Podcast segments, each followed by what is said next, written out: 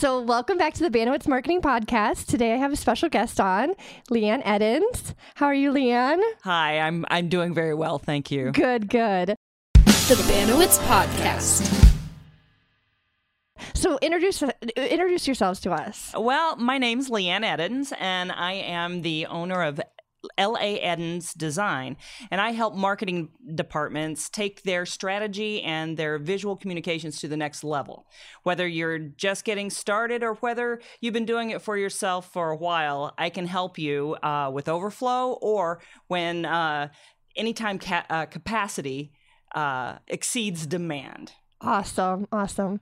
So, what's your history a little bit here? What is your background? I have been a graphic designer for uh, more decades than I want to admit. Uh, I studied it in school and uh, got my first job right out of school and down in Houston, Texas, where I worked at an ad agency. Okay. And uh, worked at various agencies down there for about nine years before I met met and married a cowboy and moved to Iowa because that cowboy happened to be from Iowa. so that's what landed me here. And I've been here ever since, working in marketing departments, in house and out of house, design agencies, and excuse me, ad ad uh, advertising agencies as well. So I've had a broad and varied uh, background. My last career was 15 years at the University of Iowa as um, art director of the UI Healthcare Enterprise. So that was a very nice. yeah, that was that was a pretty big job. That it was it was a lot of fun for a lot of years.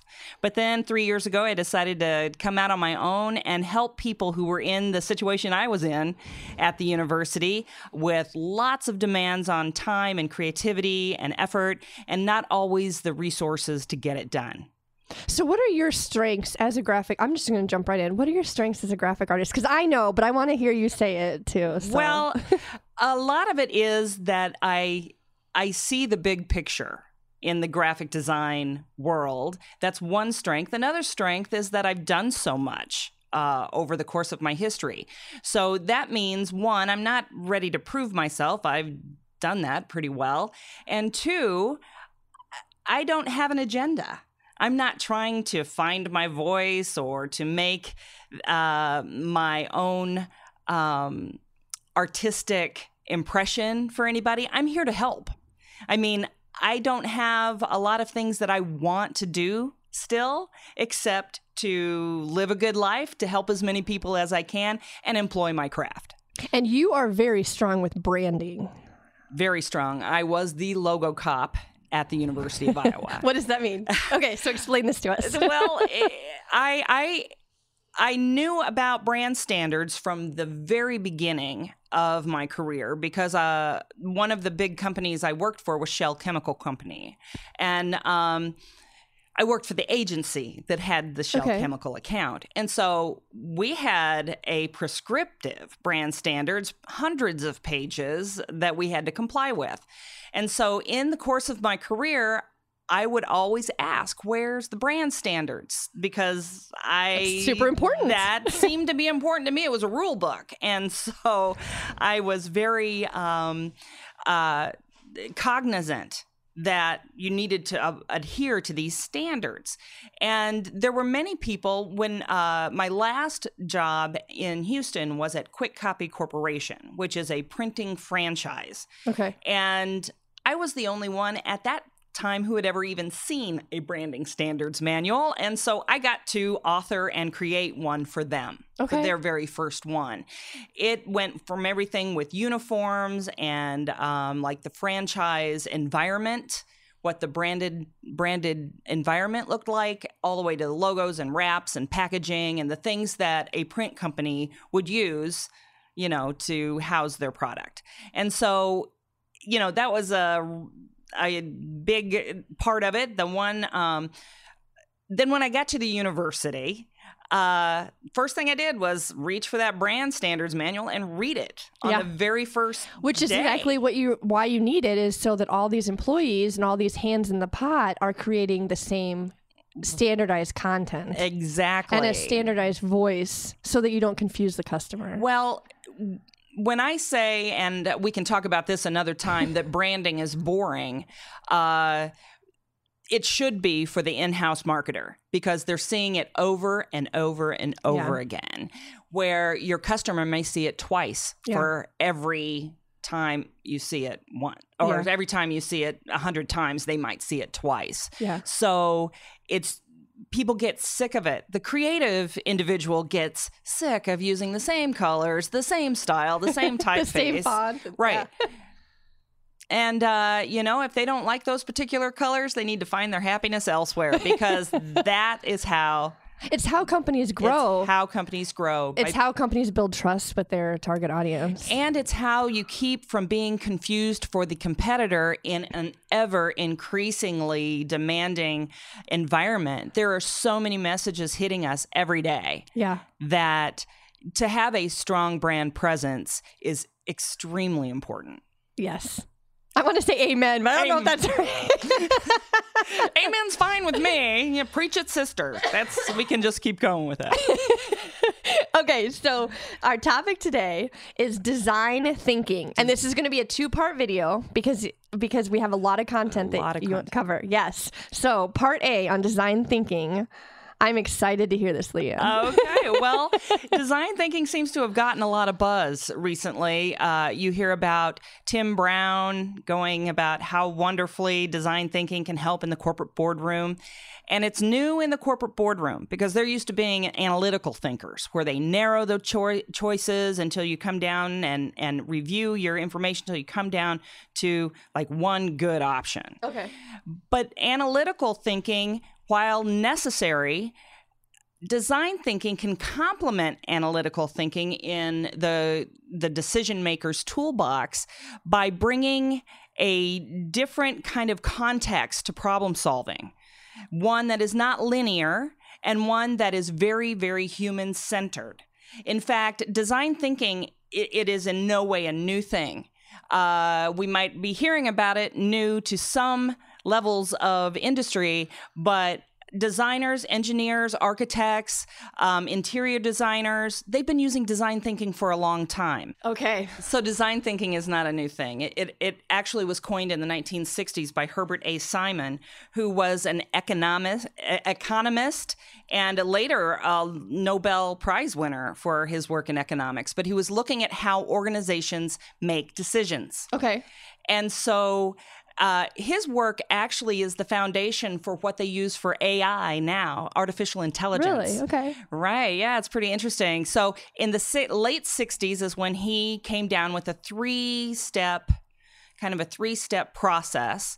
And then other thinkers and problem solvers, forward thinking people throughout academic academics had. Uh, uh, amplified and modified some of his findings and added to it and it actually became the foundation for my education Okay. yeah. And so we were to be creative problem solvers who could enter any field, any any uh, industry, any business, and address the problems that are at hand, and to add value by being novel thinkers and having an innovative approach to the uh, circumstances that business finds itself in, no matter what that may be.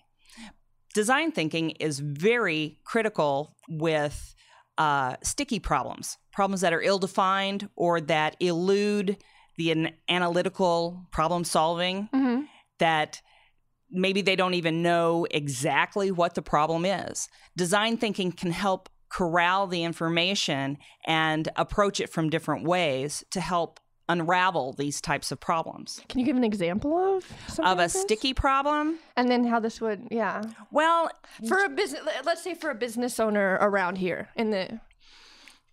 well, maybe they see that sales are falling off. Okay. Okay. So if they say sales are falling off, so we need to get the sales force out and we need to try new, uh, or we need to try to do more, more of what we've always done. Anytime we're in a situation where doing more of how we've always done it fails to produce the desired results, Mm-hmm.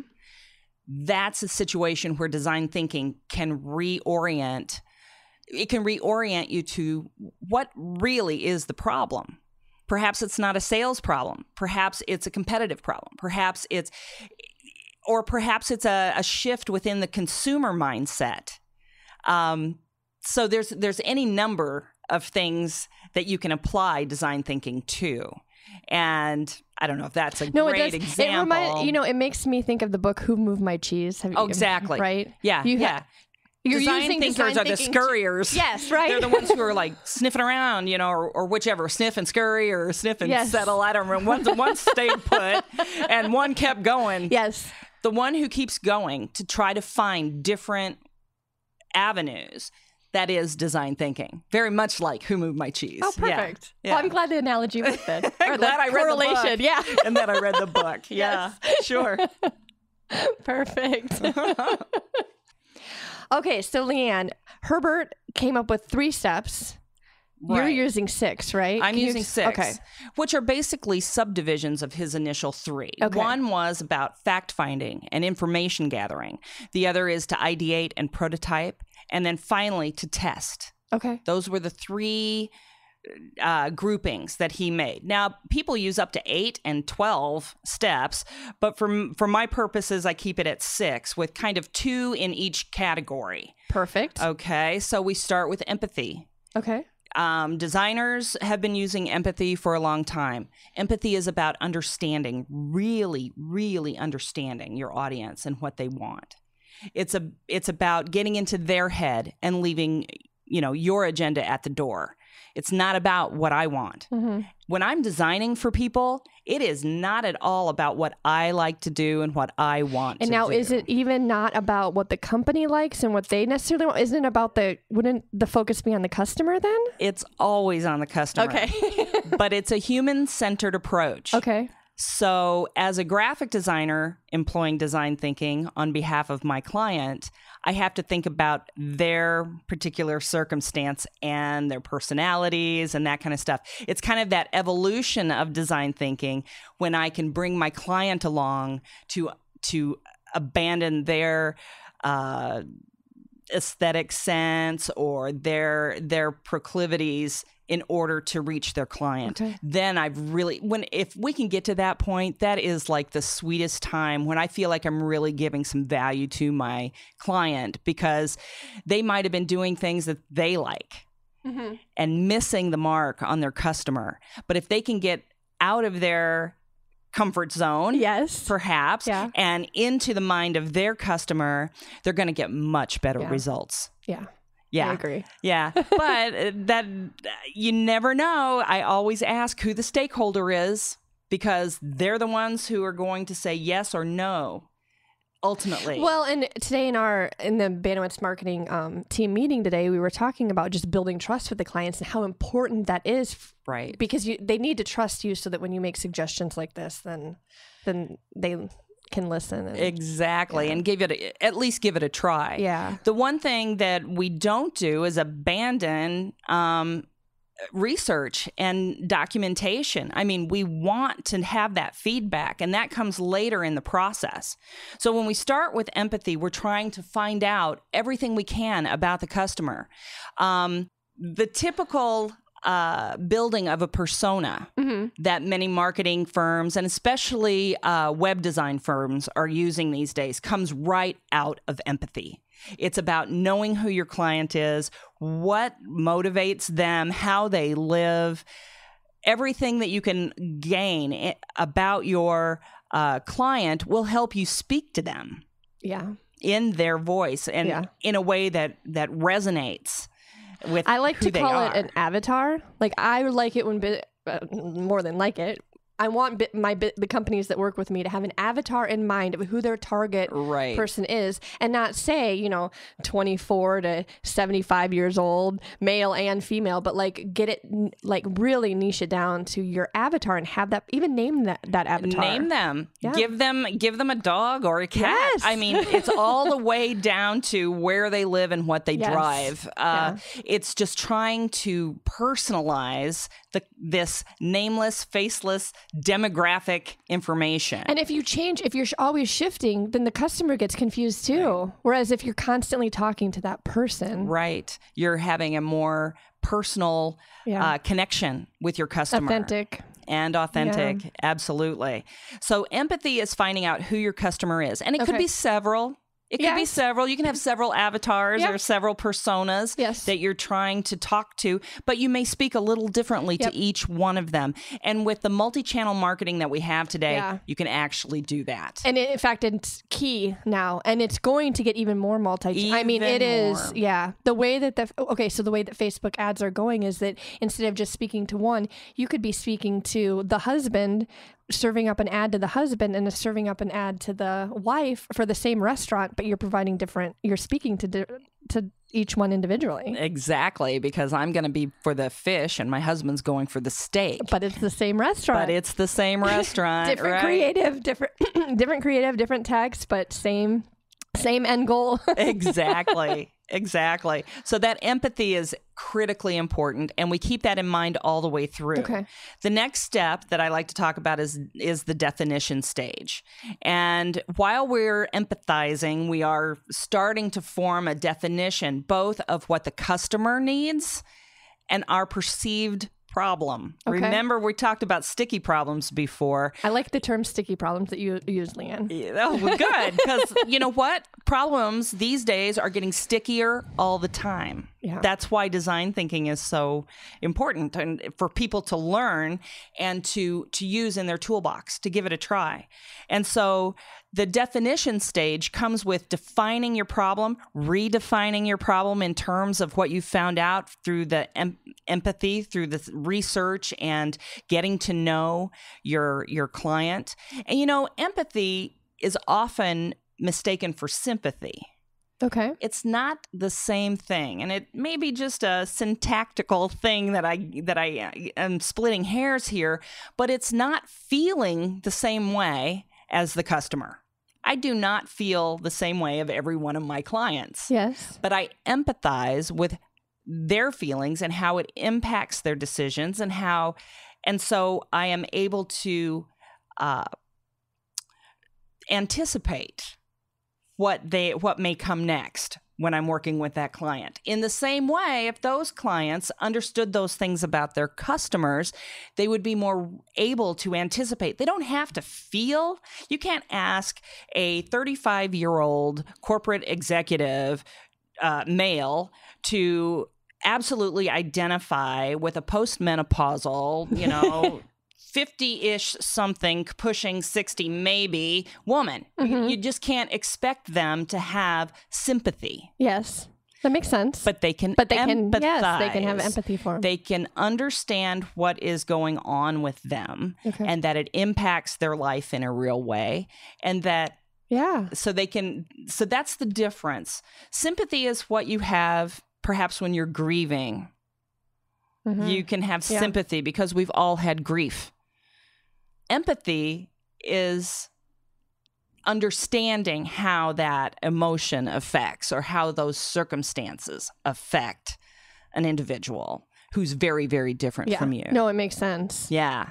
Yeah. People get those a little confused, and I like to make that distinction, but I'm not always sure. Sometimes it goes over people's heads. So once we define our problem and we define who our audience is and who we're talking, we also want to define the message Okay. or we want to start defining the message at that point. And then we move into the next phase, which would be the ideation phase. Okay. Now, people like this phase and are probably the most familiar with this is the brainstorm, the problem solving, the creative. And my guess is you don't want them to jump right to the third stage. You want them to, to go through the one and two, even though. Exactly. Most people want to skip all the the empathy and the research because that really is hard and time consuming. Yeah. And they want to get right to jump into these creative problem solving using these I read it in a book and let's try this around the conference table or whatever we do. And people might have fun and then corporate corporate looks at that and say what a waste of time.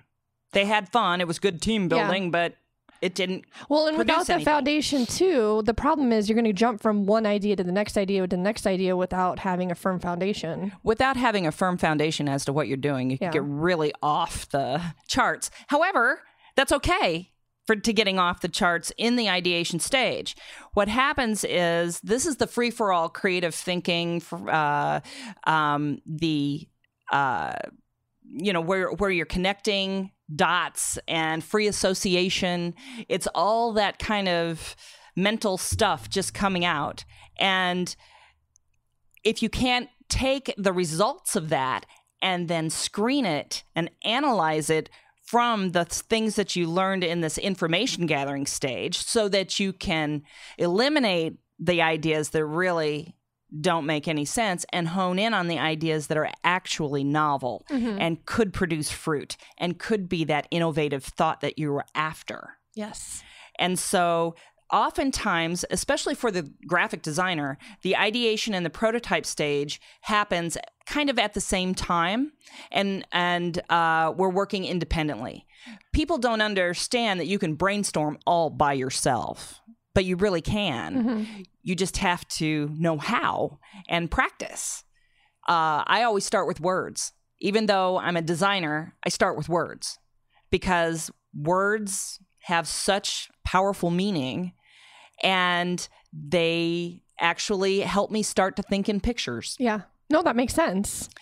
And when words and pictures connect, that is powerful. Yeah. That is crazy powerful. Yeah, I agree. And so when you're ideating and prototype, the the whole thing is to do as many as you can. When you're doing a creative session, to get as many ideas as you can, you often get to this point of absurdity with ideation and people think, "Oh, then time to shut it down. We're we're getting ridiculous." No, that's the time to That's a sweet spot. that's the sweet really, spot. Add gasoline right then, because you're gonna. Because what happens is, is that you get all the regular stuff out, all the first come to mind stuff, The things that of- people feel like they have to say in front of their bosses and that type of exactly. You get all that stuff out, Yeah. and you get all those first ideas Yes. out. Those. Uh, common Yes. ideas Yeah. out because what we're driving for here is innovation. Yep. We're not driving for, oh, yeah, everybody could have thought of that. You know, we're driving for something new and different.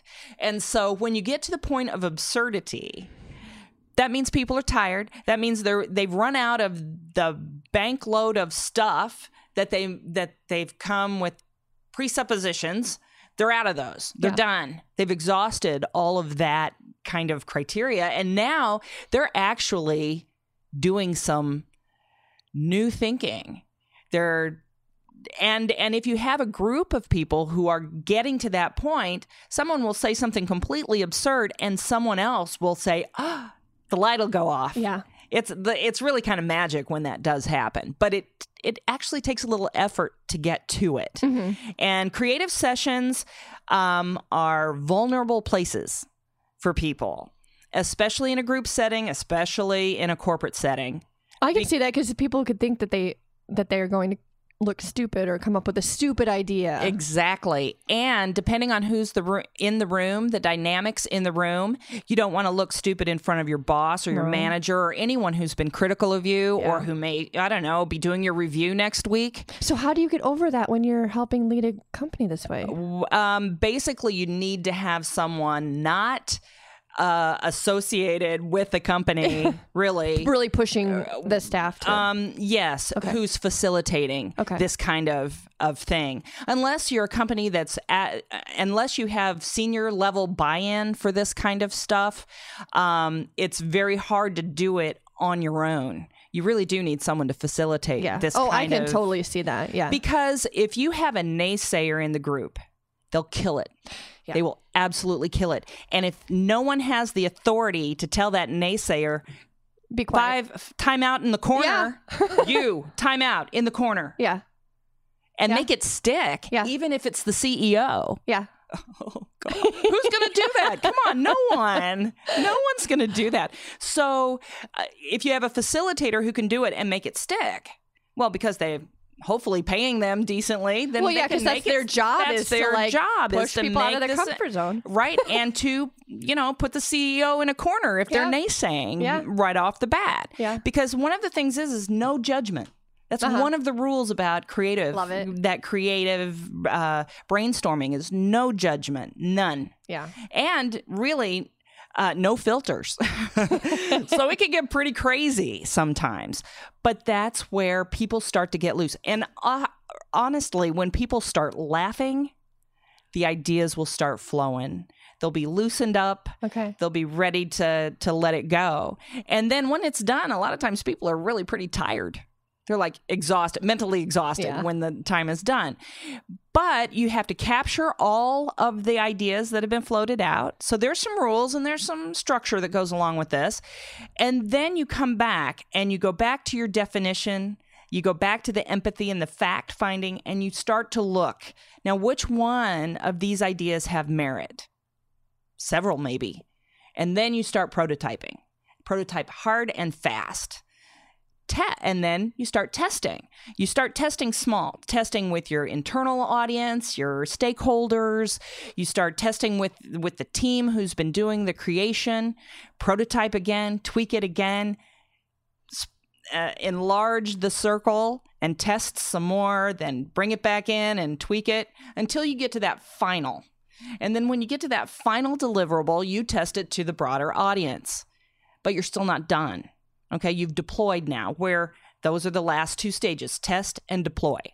But now, once you deploy, you might bring it back in a week or two and tweak it again and send it out again based on consumer feedback at that point. So there's always a feedback loop. Mm-hmm. And even though I've described this as a linear process, it is anything but a linear process because you're always going to be finding new things when you get to that test and deploy stage that is going to come back and change your definition. It can change the way you empathize with the clients. You may discover new things about the clients that you didn't know before that then come back into more ideas, more uh, prototypes, and novel deployments.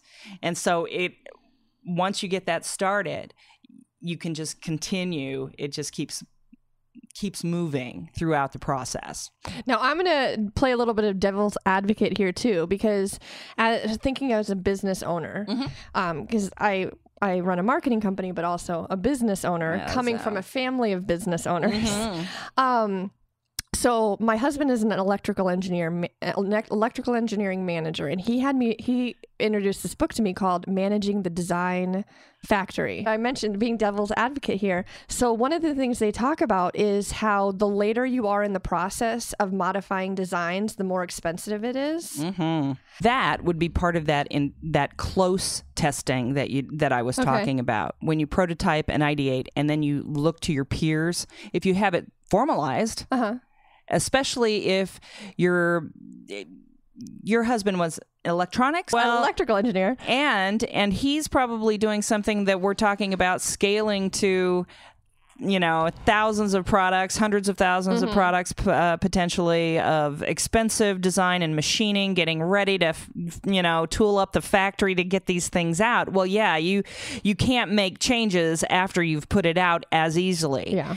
um, so the iterative nature of what you're doing, yes, you have to test in the ideation and the prototype stages. You have to test more rigorously. But it's still testing that then expands and expands because even well, and it's probably just like a never. It's a It's never, never ending ending. process that you just have a culture that this is the way that your design process goes. we were in is the test and deploy. And deploy. hmm And deploy. And now, uh, you know, with marketing, you can do the A B testing so quickly with the ads uh, on social media and uh, on the web. That is part of the test and deploy, test and deploy, Yep. and then reiterate and then go again. But still, even with even with big manufactured products, uh, they will still take uh, consumer information and apply it to the next version, the next rendition. You know, I mean, uh, look at the Camry.